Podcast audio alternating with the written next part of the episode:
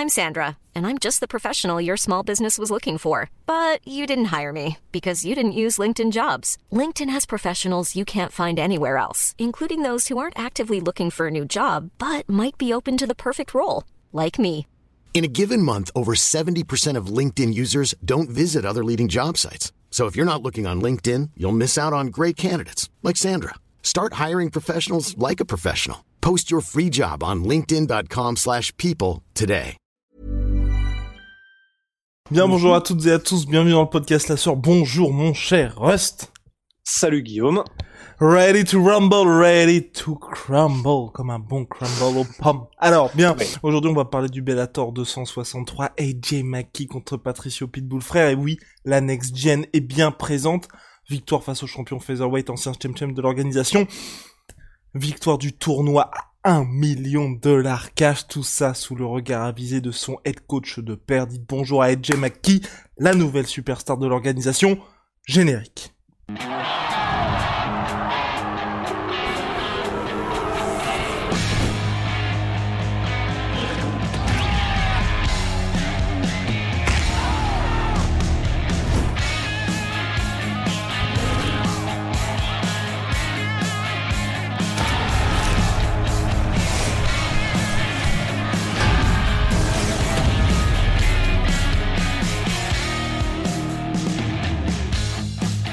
And we are back, back in your life. Alors donc, Patricio Pilbuffa contre AJ McKee, Rust a été témoin de l'avènement, peut-être, peut-être du futur, tout simplement, chez les featherweight.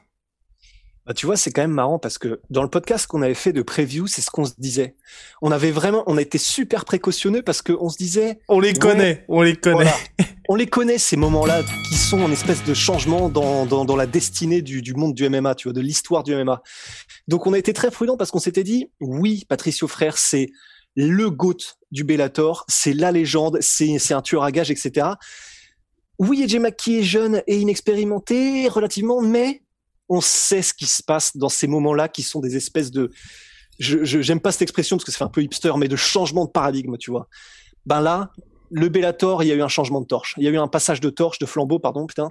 Et, euh, et clairement AJ McKee a confirmé je veux pas utiliser le mot John Jones parce que c'est très fort. Et on sait qui est John il vient de l'utiliser. mais je viens de l'évoquer en voilà j'ai mis un peu de truc dessus euh, un peu de chantilly mais quand même l'histoire rappelle tellement l'avènement de John Jones que oui d'accord c'est pas c'est pas l'UFC c'est peut-être euh, c'est la c'est la seconde plus grosse organisation mondiale qui est le Bellator mais quand on sait l'histoire d'Edge McKee, le fait qu'il a commencé le MMA à trois piges et que c'est Quinton Jackson qui dit ça, qu'il le voyait déjà à la gym alors qu'il avait trois ans et que c'est son père qui l'entraînait, etc. et qu'il avait euh, la passion du MMA, etc. même dès son plus jeune âge et, euh, que en gros, ben tous les témoignages disaient, bah oui, mais généralement, ce qui se passe, c'est que quand les gamins commencent aussi tôt le MMA, bah ils, ont beau être très bons, ils ont commencé très tôt, généralement, en fait, ils se brûlent un petit peu. Le- ils sont intéressés peut-être pour faire plaisir aux parents, peut-être parce que machin, ils savent que ça attire l'attention des adultes, donc ils le font. Mais au bout d'un moment, ils en ont marre en fait, parce qu'ils ont été mis trop tôt et biberonnés. Avec Edge Maki, on a littéralement l'exception. Quelqu'un qui a commencé à trois piges, qui est littéralement la version 3.0 de, de, d'un combattant de MMA parce qu'il fait tous les sports depuis qu'il a trois piges, qui composent le MMA. Et il ne s'est jamais lassé. Il a toujours gardé la même énergie, la même volonté de devenir champion. Et là, il en est là avec 18-0 euh, dans tous ses combats dans la, dans la deuxième plus grosse organisation mondiale et il vient de battre un des GOAT du Bellator et un des meilleurs combattants du monde. L'histoire, elle est pas que belle, elle annonce quelque chose, je pense. Pour... Et puis surtout, surtout Rust, ce qu'il vient de dire, regardez, regardez, regardez, j'en tremble. En tout cas, Haywire, Haywire, mais merci Haywire, en tout cas de la fidélité, la sur jamais en week-end, toujours au charbon. Et oui, bah surtout quand il y a des, surtout quand il y a des super week-ends comme ça. Surtout, quand même, je, je tire mon chapeau quand même à AJ McKee parce que on en parlait lors de la preview, biberonné par le Bellator et ensuite vraiment jeté là en pâture finalement à tous ces tueurs à gages du tournoi featherweight et il a confirmé parce que tous les combats qu'il a fait au cours du tournoi, il les a terminés. Ça commence par oh, le petit Georgie KO tranquille. Ensuite, il monte et là ça monte directement parce que là on a Derek Compos qui est quand même un nom assez connu de la catégorie. victoire par soumission, Darion Caldwell ensuite, ancien champion qui se fait lui aussi soumettre, et puis on termine magnifiquement bien par Patrice Offer qui se fait aussi lui soumettre. Mais on va voir un petit peu le, déroulé du combat parce que Russ l'a vu aussi. Ce qui m'a vraiment impressionné, c'est qu'il n'y a pas eu photo. Et je m'attendais vraiment à quelque chose de différent. Pour moi, c'était, ça allait être assez compliqué pour Edge Maki, mais je, je m'attendais vraiment pas du tout à ce qui est un résultat comme ça, surtout qu'on se dise, il n'y a même pas aujourd'hui, pour moi, de besoin de faire une revanche immédiate. Ah non, je pense pas. Alors, en fait, le truc, c'est que il, ça aurait peut-être pu être une revanche immédiate ou un espèce de débat si il avait pas ses précédents entre guillemets dans le tournoi. Parce que là, c'est pas comme s'il avait galéré de ouf, qu'il y avait une split décision à un dans le tournoi et puis que les gens étaient en mode mais il mérite même pas d'être là, etc. Et là, il arrive et il met KO Patricio Frère et tu dis ouais non mais d'accord, il y a, y, a, y a de la flûte quelque part. Ben non, parce qu'en fait, il a atomisé tout le monde avec la même facilité. C'est même tarif pour tout le monde avec AJ McKee. Et du coup, ben là, le combat il a duré deux minutes extrêmement court, mais c'est ce qu'il a fait face à Caldwell aussi. Euh, oui, je crois que c'était ça, Caldwell. Oui, oui, c'était très court aussi, il me semble. Et en fait, du coup, il a été patient sur la première minute 30, des feintes, des déplacements. Les gars se jaugent, se testent, se regardent. Et t'as l'impression que, ben, à un moment donné, il décide de passer la seconde.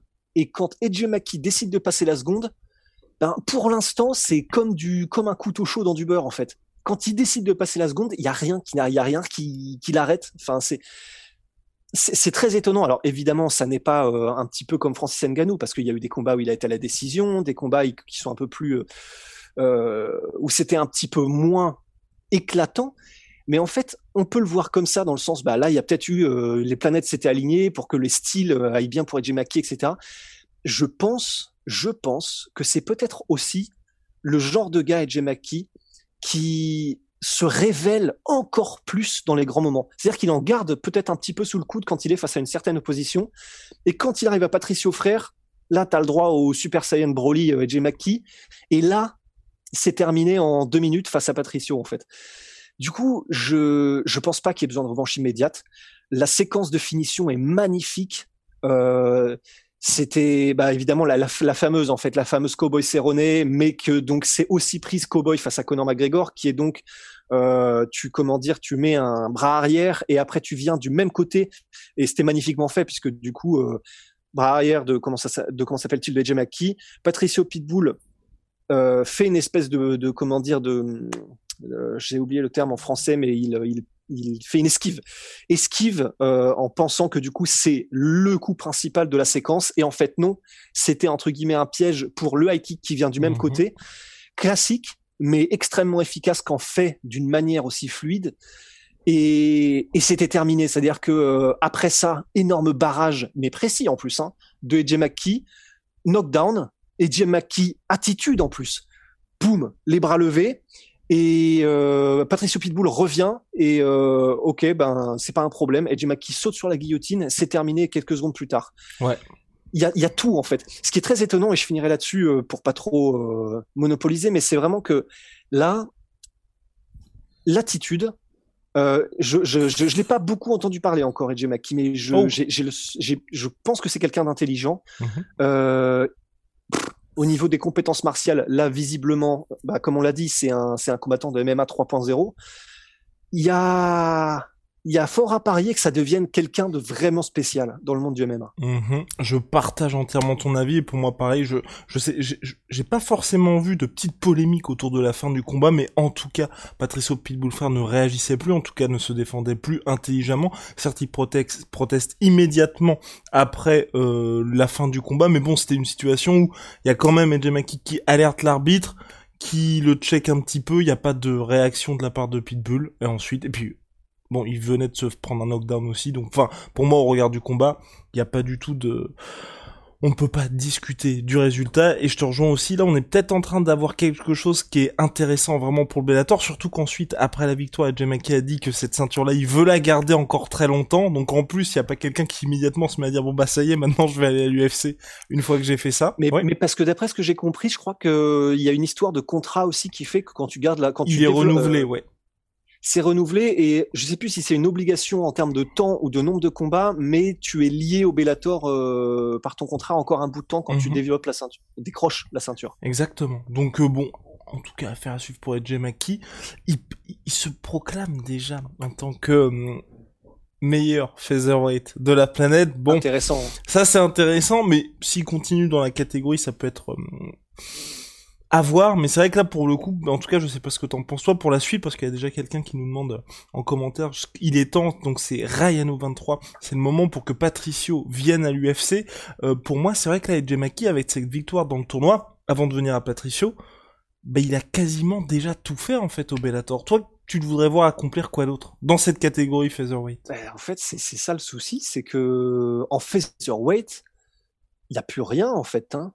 Euh, alors euh, j'en oublie peut-être, euh, mais qui ont la hype, qui ont le vent en poupe et qui sont connus et reconnus des fans. J'en viens là, il m'en vient pas en tête. Hein. Il a pris Campos, il a pris Darion Caldwell, il a pris Patricio Frère. Juan Archuleta a été battu, je crois, par Frère. Enfin, en tout cas, il a été battu il y a pas longtemps. Ouais. Adam Borix a été battu aussi, je crois. Il me semble que. Oui, il a été battu dans le tournoi, ouais. Voilà. Donc il y a plus grand monde en fait. Et donc euh, oui, il est contractuellement lié. C'est le seul truc qui me fait peur en fait. C'est que ben. Ah, il plafonne un petit peu alors qu'il est toujours jeune. Donc ouais, 26 ans pour être McKee, on nous confirme bah, en commentaire. Hein, voilà. Donc euh, ouais. C'est ça le problème. Oh là là là là. Mais je, je sais bah, pas. Surtout après, avec une hype qui est en train de monter comme ça, en fait. Ce serait vraiment dommage que ça, que ça redescende. Ça végète un petit peu. Ouais. Ben ouais, c'est ça. En fait, là, si maintenant, et le problème, c'est que c'est ce qui va se passer, puisqu'il est contractuellement lié, visiblement. Mmh ce qui a l'air d'aller, de, de, de, de, venir, c'est que donc il va défendre sa ceinture face à on ne sait pas qui, mais donc ce ne sera quelqu'un qui aura ni le vent en poupe et qui, qui aura un palmarès de plusieurs victoires d'affilée, soit quelqu'un de vraiment euh, connu dans, dans, la, dans la sphère. Donc, est-ce c'est ça qui me fait peur, c'est que là, du coup, il passe de Patricio Frère Darion Caldwell à quelqu'un qu'on connaît pas trop, qui est soit un, quelqu'un de nouveau, soit quelqu'un d'un vétéran, mais qui n'a pas vraiment le niveau des deux précédents nommés. Et ça, ça me ferait un peu peur parce que ça ferait redescendre la hype très vite. Mhm. Enfin, ça le ferait peut-être pas redescendre très vite, mais disons, ce serait décevant. Quoi. Oui, et surtout que là, euh, c'est ce que Rust dit depuis le début aussi, on a vraiment l'impression, en tout cas, n'hésitez pas à me dire ce que vous en pensez aussi, euh, au sujet du Bellator, qu'on a enfin ce vrai talent que l'organisation méritait. Ce serait vraiment dommage, après ce qui vient de se passer, à savoir pour la première fois, tout ce que eux souhaitaient s'est produit, à la différence de récemment, par exemple, Anthony Johnson contre Yoel Romero, par exemple, ou Fedor Emelianenko, Matt Mitrion, là, tout a été checké. Et donc, avec un mec comme Edge qui est jeune, qui est invaincu, qui est américain en plus, Là, il faut vraiment que ça continue à aller sur la pente ascendante. Et moi, j'ai un peu peur, tu vois, que le Bellator se dise, on a quelqu'un de jeune, et donc pourquoi pas, tu vois, le nourrir de contender après contender, comme ils ont peut-être un petit peu fait, à mon sens, avec Patricio Pitbull frère pendant un moment, où en fait, t'as quelqu'un où tu, tu vas juste miser sur le fait qu'un jour ou l'autre, ça va devenir une superstar, et donc finalement, une fois qu'il a déjà prouvé qu'il était euh, un mec de grand talent, bah tu lui files des contenders et des défenses de ceinture et ok ça fait des victoires par KO au premier round ou des ou des soumissions enfin en tout cas des finishes impressionnants mais ça permet pas à ton organisation de passer l'espèce de plafond de verre qui fait qu'il y a l'UFC et le reste du monde. Ouais, mais du coup la question c'est qu'est-ce qu'ils peuvent faire d'autre en fait? J'ai pas envie des tournois, des tournois avec d'autres organisations. Ils l'ont déjà fait avec, avec, le Rising. Ils l'ont déjà, ils l'ont déjà fait avec le Rising. Ouais. Je sais pas si Darion était ouais comme ça. Exactement. Donc en soi, tu vois, je. C'est possible. C'est vrai. Une ça serait intéressant. on s'est jamais autant coupé la parole. C'est bizarre. ça n'arrive jamais normalement. Pardon, vas-y. Non, non, mais c'est notre faute à tous les deux en même temps. Mais du coup, euh, mais oui, pourquoi pas une copromotion effectivement. Mais euh, parce que je pense que le faire monter en lightweight, je, ça me, ah. en fait, je me dis c'est peut-être un peu tôt parce que comme tu l'as dit, ils ont tellement tout fait à la perfection jusqu'à maintenant le Bellator mhm. que là, je pense que il vient de décrocher la ceinture, qu'il aille direct en lightweight, ce serait peut-être un peu tôt parce que imagine il s'y casse les dents parce que bah c'est quand même chaud. On l'a vu avec Max Holloway quand il avait combattu Dustin, etc. Monter en de featherweight en lightweight comme ça, c'est pas aussi facile en fait. Donc j'aurais peur qu'il se casse les dents et que tout le château s'écroule juste parce que bah il y avait ce petit truc là qu'ils auraient pu dont ils auraient pu se passer qu'ils ont fait. Mais mais mais je dis ça, mais d'un autre côté c'est un peu insoluble parce que s'il doit pas monter en lightweight mais qu'il y a plus personne en featherweight, que faire? À part des copromotions effectivement, mais donc ça veut dire qu'il faudrait trouver quelqu'un qui soit euh, featherweight et qui ne soit pas à l'UFC. Et qui soit au-dessus du niveau de Patricio Frère, c'est chaud. Non, je suis entièrement d'accord avec toi. Là, ils sont dans une situation un peu compliquée, mais bon, on va dire en attendant l'UFC, parce que c'est clairement, il, il va par là, il va par là lentement mais sûrement, il se dirige vers l'UFC. Tu vois, tu ne peux pas pour l'instant te mêler vraiment au top du top de la planète, donc pourquoi ne pas ajouter beaucoup de catégories, de beaucoup de titres à ton arsenal. Il y a quelqu'un qui vient de dire donc euh, sur le sur le chat, Dan, pourquoi ne pas tenter le statut de double champ avant de venir à l'UFC Peut-être un peu tôt pour ma part, tu vois, à 26 ans, c'est un vrai featherweight, ce serait peut-être un risque à prendre. Et puis surtout que là, t'as quand même ce côté invaincu en carrière. C'est pas aussi important en MMA qu'en boxe anglaise, mais quand même, tu vois, quand t'aspires vraiment à changer un petit peu le game, ce serait dommage de perdre son son O au Bellator. Non, c'est sûr. Et puis en plus de ça, euh, ça veut pas dire qu'il pourrait pas le faire, mais bah, si on reste sur le Bellator, on a tellement d'exemples déjà, que ce soit Schlemenko contre Tito Ortiz qui était monté de KT de middleweight à lest heavyweight, on avait vraiment l'impression de voir un enfant face à un homme. Euh, on a aussi, euh, comment s'appelle-t-il, euh, c'était Rory McDonald contre Gegard Moussassi, je crois, pareil. Il n'y a pas un très très bon bilan des gars qui montent parce que parce que il y a plus d'autres challenges et c'est jamais, ça se termine jamais très bien. Donc euh, j'aurais peur et si on sort du Bellator et qu'on va à l'UFC, comme on l'a dit, il y a par exemple des trucs, des, des trucs, des exemples comme Max Holloway euh, contre Dustin Poirier ou ben mine de rien, même si Max Holloway, ce qui est bien, c'est que c'est vraiment une exception et donc là c'est c'est resté une légende en fait Max Holloway. Mais néanmoins, ben il y a eu Max Holloway qui est monté Dustin et pareil, ça lui a pas cassé de hype, mais un tout petit poil quand même quoi. Donc, double champ, pourquoi pas, mais j'ai un, un peu peur que ça casse tout. Je préférerais pas. Pas à n'importe quel prix. Ou alors, il faut que le ce soit un challenge intéressant ou pourquoi pas être champ champ par exemple chez les middleweight. Bien, on va on va se quitter, on va se quitter là-dessus mon cher. Si vous nous regardez sur Twitch, bah merci de votre fidélité de nous avoir posé quelques questions. Il y a quelqu'un qui parlait de Sergio Pettis au Bellator, donc c'était Mustafa qui parlait Mustafa qui parlait de Sergio Pettis. Sergio Pettis c'est en bantamweight si je ne m'abuse, donc un peu un peu compliqué pour l'instant en tout cas face à Edge Maki. Si vous nous regardez sur YouTube, n'hésitez pas à nous dire ce que vous avez pensé de la performance et si on s'enflamme ou au contraire qu'on a parfaitement raison et de se dire on tient peut-être le futur très très grand nom du MMA mondial. Si vous nous regardez, si vous écoutez, si, vous nous écoutez, wow, wow, wow, si vous écoutez sur les plateformes de streaming et de podcast, n'hésitez pas à mettre les 5 étoiles sur iTunes. On est aussi sur Spotify et Google Podcast. Bien évidemment, comme à chaque fois, big shout out à my sweet pea, my sweet protein moins 38% sur ton MyProtein avec le code là sur oh le mauvais élève. Shit, shit, ouais. sur j'en ai plein j'en ai plein là. Ah, j'ai plus quoi en faire. Ouais ouais ouais ouais et bien évidemment Venom sponsor de l'UFC sponsor de la Vous voyez on ne parle pas que du UFC dans le podcast la absolument. Mon cher Rust on se dit à très vite. Je vous souhaite un excellent dimanche